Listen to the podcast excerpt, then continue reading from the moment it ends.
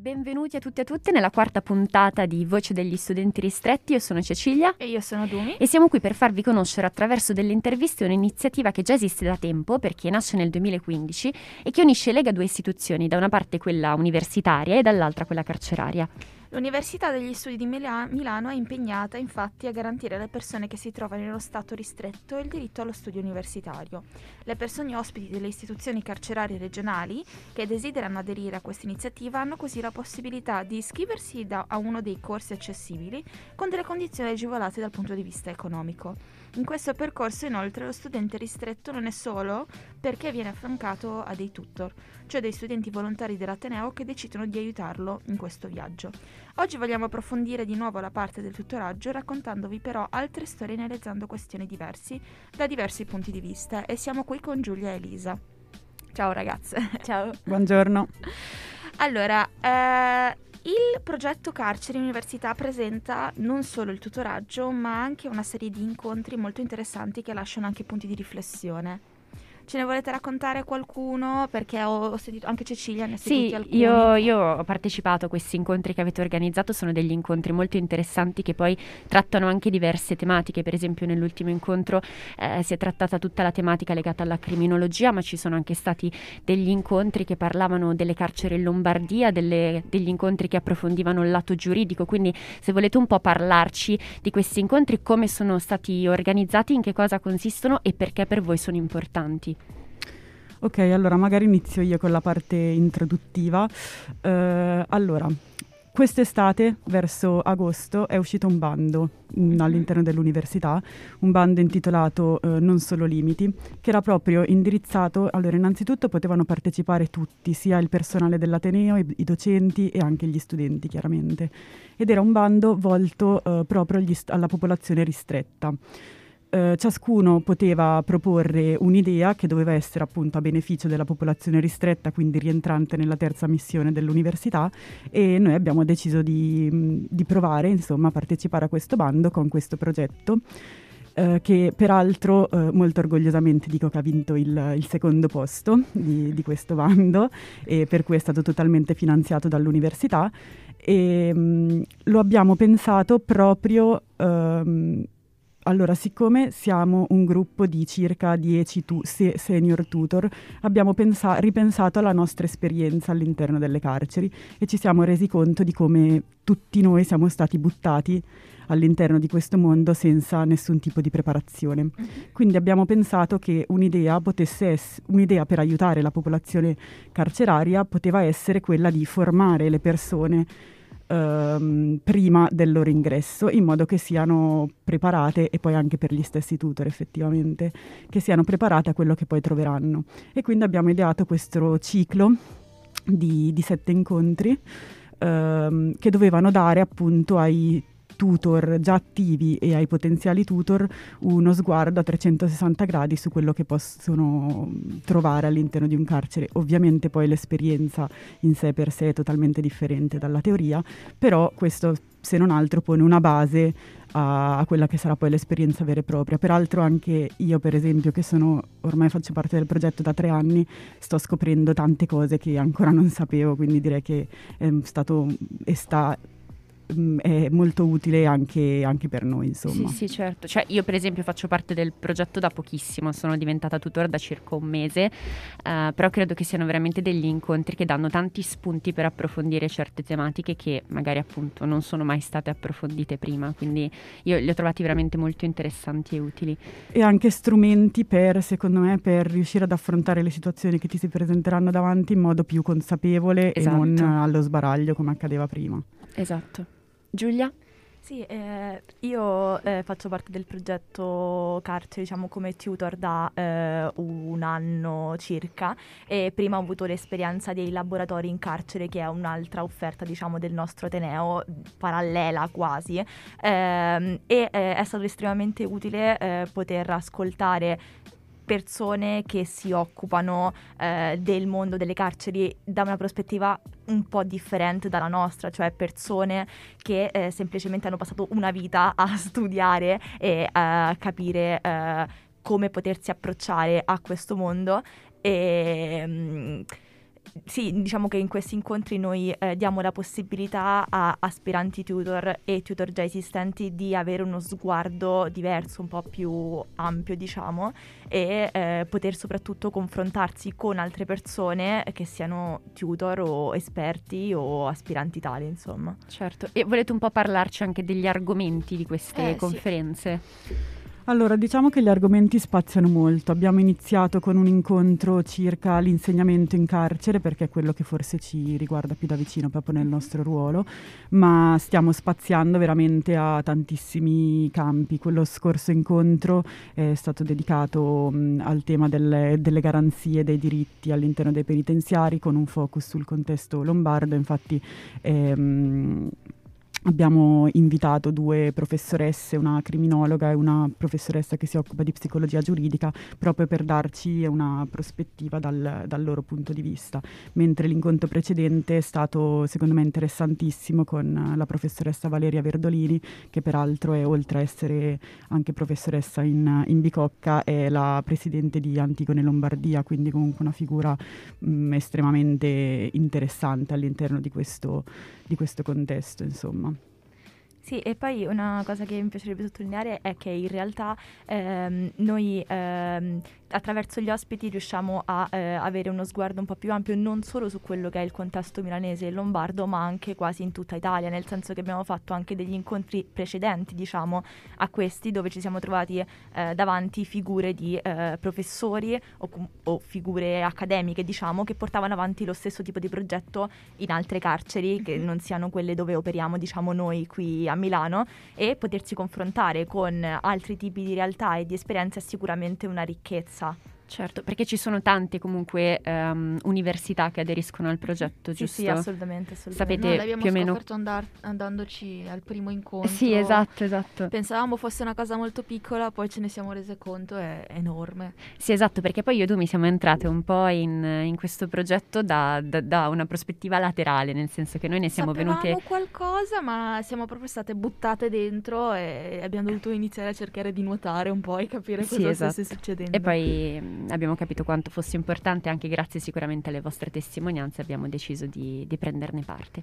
In realtà noi oggi, al di là appunto di tutto il, il discorso legato alle conferenze che volevamo approfondire e invitiamo anche i nostri ascoltatori, chi fosse interessato a, ehm, a partecipare, si può partecipare liberamente, bisogna scrivere un, un'email giusto per Esatto. prenotarsi ehm, e mh, sapete l'email così magari i nostri ascoltatori possono decidere di partecipare se fossero interessati. È progetto tutorcarcere chiocciolaunimi.it. Ok, quindi Ok. per chiunque fosse interessato scrivete a quest'email e vi consigliamo di, di partecipare, sono degli incontri molto interessanti e utili. In realtà noi eh, con Elisa ci siamo anche già, già incontrate la scorsa volta e ci hai un po' già raccontato eh, della tua esperienza, come abbiamo già avuto l'occasione di ascoltare eh, esperienze di diversi tutor. Quindi vorremmo... entrambe sono state intervistate. Sì, in un modo o nell'altro sì. sì, esatto. Giulia è finita su Instagram Esatto. in- in- nel Nel nostro, nostro primo video. grande video, sì, È sì. vero, è vero, è vero. Con la Crui, no? Mentre Elisa appunto nella scorsa intervista dei tutor. Oggi quindi vogliamo ehm, approfondire un altro punto, vorremmo basarci su eh, il seguente punto, siamo molto curiose io e Dumi di, di sapere ehm, come vi approcciate a questa domanda e, e che cosa ne pensate.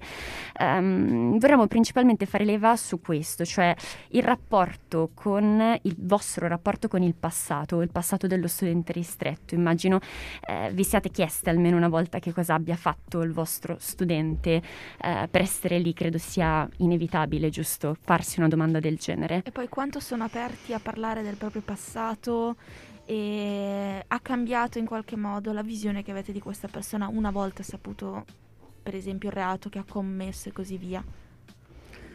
Allora, secondo me è un tema un po' scottante che peraltro è Mm-mm. uscito anche nel corso del- dell'ultimo incontro del seminario in cui la professoressa Merzagora, appunto criminologa, eh, sosteneva l'importanza di conoscere il reato della persona che si ha davanti, forse anche per riuscire ad approcciarsi meglio.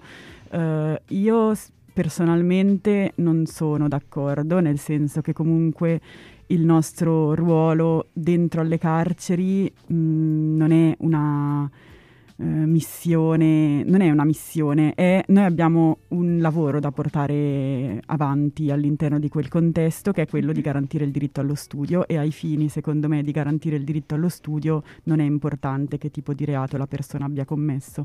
Chiaro è, io per esempio seguo la stessa persona da tre anni, quindi tra di noi eh, ovviamente si è, ovviamente forse non tanto ovvio, però comunque nel mio caso è stato ovvio, si è sviluppato un, una bellissima amicizia e questo ovviamente ha portato a eh, aprirsi reciprocamente ed è stato lui stesso a raccontarmi i suoi reati. Mm-hmm. Um, quindi secondo me mh, mm, può essere che succeda, può essere che la persona che tu hai di fronte ha voglia di aprirsi e di parlare anche di, di questioni più personali, di entrare in una relazione più intima, eh, come no. Mm-hmm. Conosco anche casi invece di persone che non sanno assolutamente che tipo di reato hanno commesso le persone che, che seguono e magari le seguono da altrettanti anni. Cioè io per esempio so il reato che ha commesso il mio tutor ma perché me l'ha detto Chiara mentre mi stava spiegando, cioè se l'ha fatto scappare Chiara mentre mi stava spiegando una situazione che era successa tra loro due e per questo che lo so.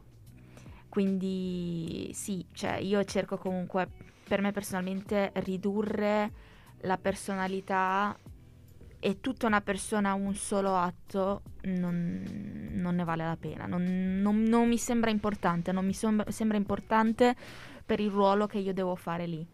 Vero, però siamo esseri umani e quindi c'è tutto anche quel lato emotivo, psicologico, per cui uno magari non se la sente più uh-huh. di portare avanti questo lavoro. Quindi, indi per cui, secondo me, non lo so, sono questioni molto delicate che su cui anche fare delle riflessioni mh, mm, estemporanee, decontestualizzate è un po' difficile. Io concordo completamente con la tua riflessione, sinceramente, nel senso che credo sia un argomento estremamente delicato da trattare.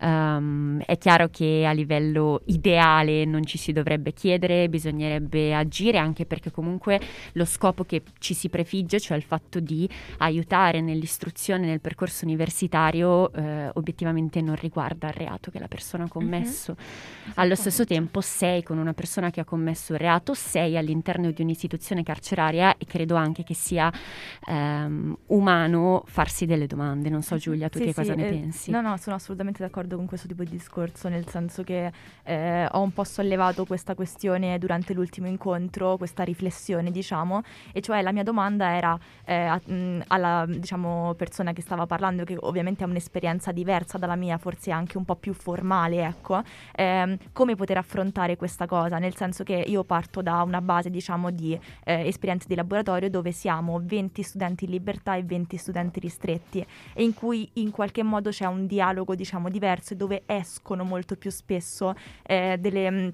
Eh, esce molto, diciamo, più, più di frequente eh, uno spunto che lasci pensare poi effettivamente quale sia il reato commesso, diciamo, da quelle persone. Mentre quando, e io... Eh, diciamo che noi conosciamo spesso sia nomi che cognomi e non ci vuole assolutamente nulla fare una ricerca su internet eh sì. e eh, esatto. cercare insomma e scoprire questa cosa io mi sono sempre tenuta molto distante perché non è di mio interesse ciò che quelle persone hanno commesso anche solo sei mesi prima di incontrarli anzi e quando mi sono approcciata per la prima volta al mio studente, diciamo, io assolutamente non, ho, non volevo sapere nulla eh, perché avevo paura che questa cosa mi influenzasse. Uh-huh. Tra l'altro recentemente mi è successo di scoprire, cioè scoprire, semplicemente mi ha detto eh, quale fosse diciamo il, il, reato che lo teneva lì e ehm, io ho avuto mh, diciamo un, una, una, reazione un po' impattante perché questa persona ha, commesso un reato contro una donna e io donna mi sono ovviamente sentita presa in causa a livello umano. Allo stesso tempo ovviamente questa cosa non cambia quel che è il mio lavoro lì e qual è il mio giudizio nei suoi confronti. Cioè questa uh-huh. persona sta scontando una pena molto dura e semplicemente quel che è successo 30 anni fa non deve essere di mio interesse. Si è creato un rapporto bellissimo tra di noi, lui è assolutamente rispettoso di me, non mi ha mai neanche guardata in un modo che sia diverso. Di disagio. Esatto, esatto, quindi assolutamente la cosa è chiaro che a livello umano mi impatti, ma non tanto da intaccare il mio lavoro con lui, assolutamente. Mm-mm. Certo. E magari uno spunto di riflessione, una cosa che penserai tu poi in diversa sede. E è una cosa che in realtà è molto interessante perché anch'io avevo molta paura eh, andando in, in opera, carcere maschile, ho detto mizzica. Ah, prima di entrare tipo siamo sicuri? Cioè ero con Chiara. Meno male che c'era Chiara. Io a me sono, mi è venuta l'acqua alle ginocchia volevo andarmene a casa ho detto non voglio più entrare ho cambiato idea. E infatti quando sono entrata nell'ala della media sicurezza dove c'è la, la, l'aula quella grande dove ci possono stare più o meno nove persone per studiare io mi sono fermata all'ingresso e c'erano tutti che mi stavano guardando e non capivano perché questa qua è ferma. A un certo punto Andrea, uno dei, dei detenuti, mi fa: Ma che fai lì? Entra! Entra! E io tipo: Ah, posso? Esatto, tra l'altro non so qual è la vostra esperienza, ma io non mi sono mai sentita così tanto sicura come in carcere, paradossalmente. Sì, sì, sì, Nel esatto. senso che non esatto. ho mai visto neanche uno sguardo sbagliato, cioè mm-hmm. tengono assolutamente, cioè sono persone comunque con una condizione particolare, nel senso che per esempio di donne ne vedono assolutamente esatto, poche, davvero esatto. poche. Eppure è, n- non si azzardano neanche a lanciare uno sguardo sbagliato, guardano fisso negli occhi. Io non mi sono mai sentita così tanto sicura come lo stare con quelle persone. Io, io concordo ed, ed, è paradossale, no? Perché anch'io, appunto, essendo poi entrata in questa eh, iniziativa recentemente, all'inizio ero un po' spaventata, soprattutto mi ricordo anch'io la prima volta che sono entrata ad opera, peraltro io uno studente di alta sicurezza, ero un attimo intimorita, eppure ho sempre trovato da parte del mio studente, ma in generale anche da parte eh, di tutto il resto del contesto, perché poi anche ho avuto l'occasione di conoscere altri studenti ristretti, altri detenuti, un massimo rispetto, cioè eh, ti guardano negli occhi e ti, e ti rispettano. Io ho, ho percepito questa, questa, sicurezza che è paradossale percepirla esatto. all'interno dell'istituzione carceraria. Cioè, una cosa divertente che mi è successa a un certo punto, eh, dopo aver fatto ripetizioni, perché io ho un gruppo di, di studenti a cui faccio ripetizioni di inglese, e...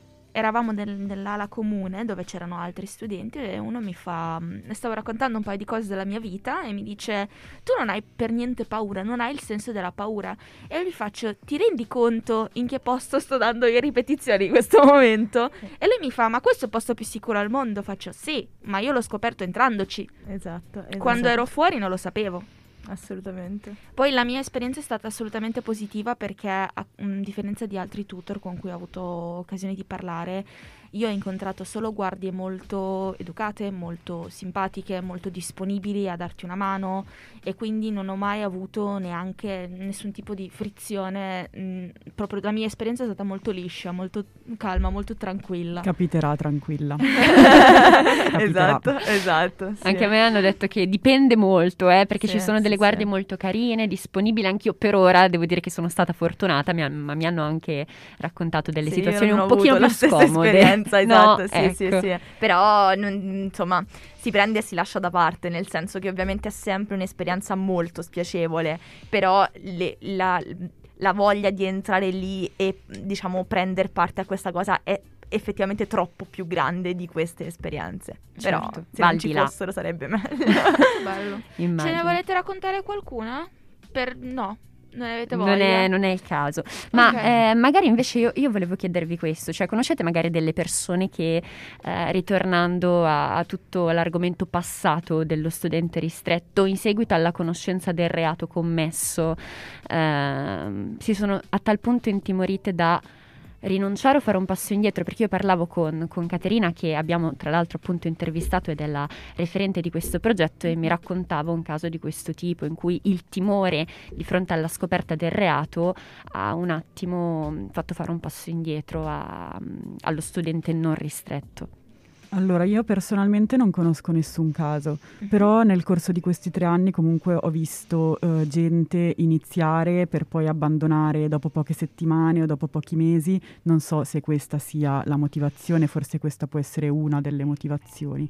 Uh-huh. Uh, fatto sta che, non, che, succede più di quello che dovrebbe succedere, perché comunque questo tipo di situazione, il fatto di eh, autorizzare una persona all'ingresso e poi che questa persona si presenti una, due, tre volte e poi non si presenti più, causa all'intero progetto un enorme disagio perché sì. ovviamente dall'altra parte invece ci sono persone che rimarcano questa, questa mancanza. Dunque non so rispondere alla tua domanda, non so se sia per questo motivo, secondo me uno dei motivi potrebbe essere questo, che uno inizia l'attività pensando e aspettandosi qualcosa che poi si rivela essere tutt'altro. Esatto, esatto. Infatti una cosa che eh, diciamo io eh, ho provato sulla mia pelle ed effettivamente eh, ringrazio di aver provato, diciamo, è ehm, io avendo avuto prima l'esperienza dei laboratori ed essendo entrata prima in carcere e approcciata in un modo diverso in realtà quando sono entrata a far parte dei, dei tutor, mm, diciamo che non ho avuto lo stesso tipo di timore perché ovviamente non è un'esperienza simile, nel senso che eh, di solito si è uno a uno, due a uno con lo studente, è un impegno andare in mhm. carcere e seguire uno o più studenti, assolutamente. Probabilmente non tutti sono in grado di mantenerlo e soprattutto l'impatto con il carcere capisco che possa effettivamente essere non so, impegnativo forse, un po' scottante, dipende ovviamente dalle situazioni, quindi una cosa forse molto utile sarebbe eh, po- far approcciare queste persone prima, di modo che se effettivamente si sentono Sanno di non sentirsi, trovare, diciamo, sì. esatto. E questo è vero perché effettivamente i tutor più sicuri sono quelli che arrivano dal progetto, esatto. dal, dai, dai, dai, laboratori. Ci sono tantissime cose che in realtà uno può anche non considerare. Una cosa eh, banalissima è il commuting cioè il tempo che devo prendere, cioè da casa mia fino a lì, che di solito di un'ora, se sono fortunata e non c'è traffico di 45 minuti, che è molto pesante, per non contare che se ci vai una volta a settimana cosa fai? Passi mezz'ora? No, no, esatto. Stai lì per un po' di più.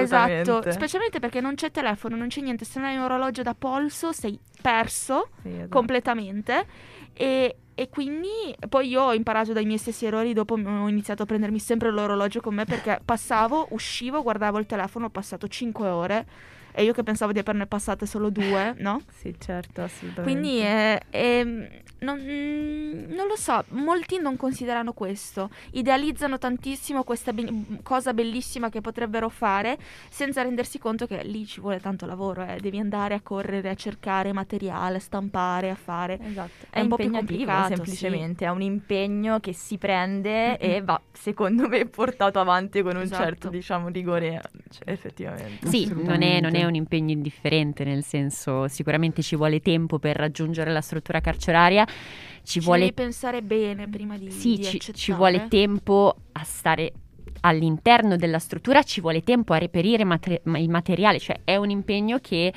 eh, credo necessiti di una consapevolezza, mm-hmm. no? Eh, e poi chiaramente oltre alla variabile tempo c'è anche l'altra variabile, cioè il fatto di prendersi certe responsabilità e di dire, cioè non, non sto entrando in un parco giochi, è chiaro che la prima non volta sarà impattante. Pare, sì. Ma soprattutto eh, secondo me anche a livello di continuità, cioè mm-hmm. le mhm. autorizzazioni sono per almeno un anno e almeno un anno ciascuno di noi deve garantire l'impegno, poi se è di più ancora meglio perché la mhm. continuità mm-hmm. penso sia la cosa che dentro lì, sì, che dentro lì gli manca più in assoluto.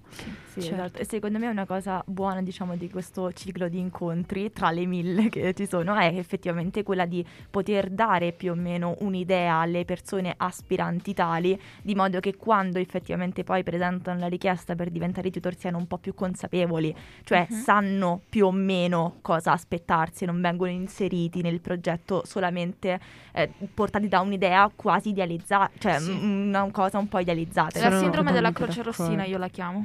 Ma un po' è vero, è vero cioè nel vero. senso magari sì, nel sì. momento in cui viene a conoscenza di un progetto del genere c'è un po' questa cosa che hai detto tu, secondo me, Ma... o comunque può instaurarsi e gli incontri sono importanti a mio avviso proprio perché esatto. danno consapevolezza, ti dicono stai facendo questo, queste sono le nozioni che ti servono, non stai facendo una passeggiata, la sindrome della croce rossina non basta. Esatto. esatto. Poi secondo me potrebbero anche darti un, um, un'idea di quanto effettivamente sia importante il lavoro che stai facendo, perché um, due, due o tre settimane fa qui in statale c'è stato un incontro che si chiamava Spezzare le catene che parlava, c'era appunto anche il professor Simonetta, eh, che parlava dell'importanza del lavoro e dell'educazione del carcere, con effettivamente un lavoratore ristretto che è venuto a raccontare la sua, la sua esperienza Ed è lì che io mi sono resa conto, caspita, il fatto che io vada lì, perda una giornata intera, che sia stanca e così, in realtà qualcosa serve.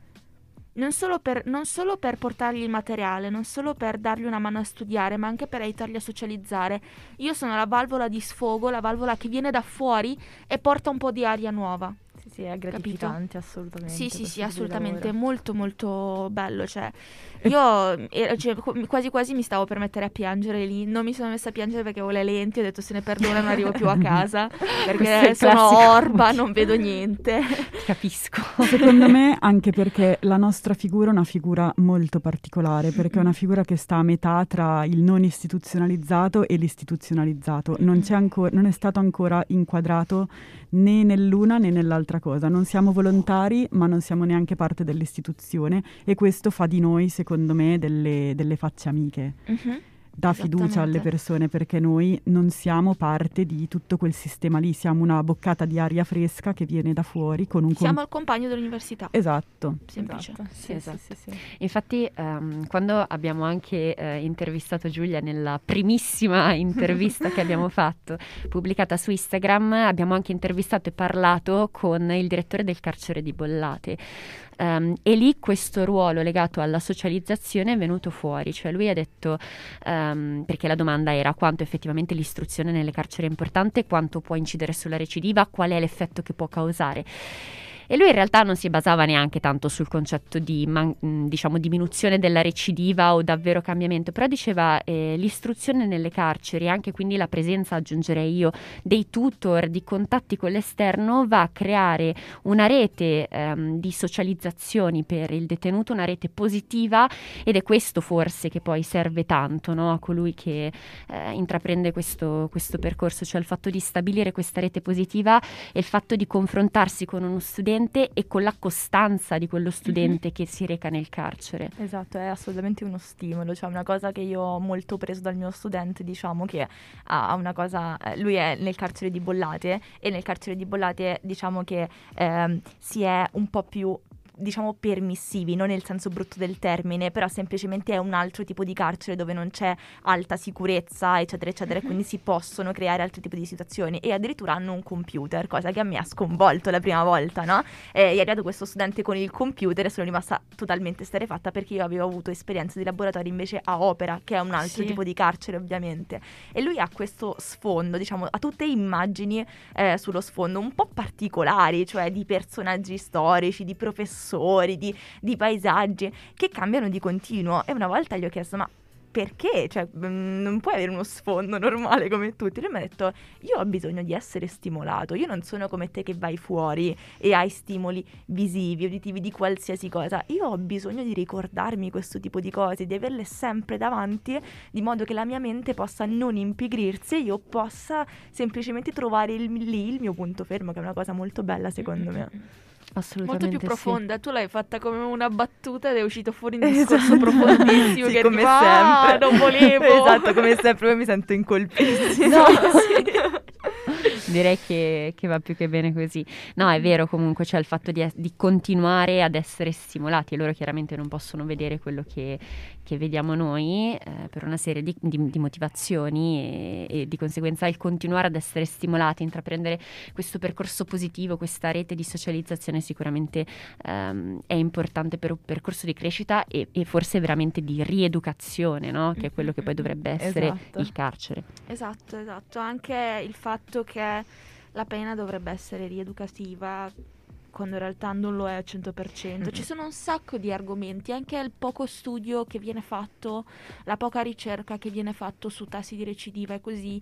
Per esempio io e Cecilia, quando inizialmente abbiamo mm, iniziato a mettere le basi di questo progetto, non siamo state in grado di trovare nulla, nulla sull'Italia. Le uniche pochissime cose che abbiamo trovato sono state sull'America.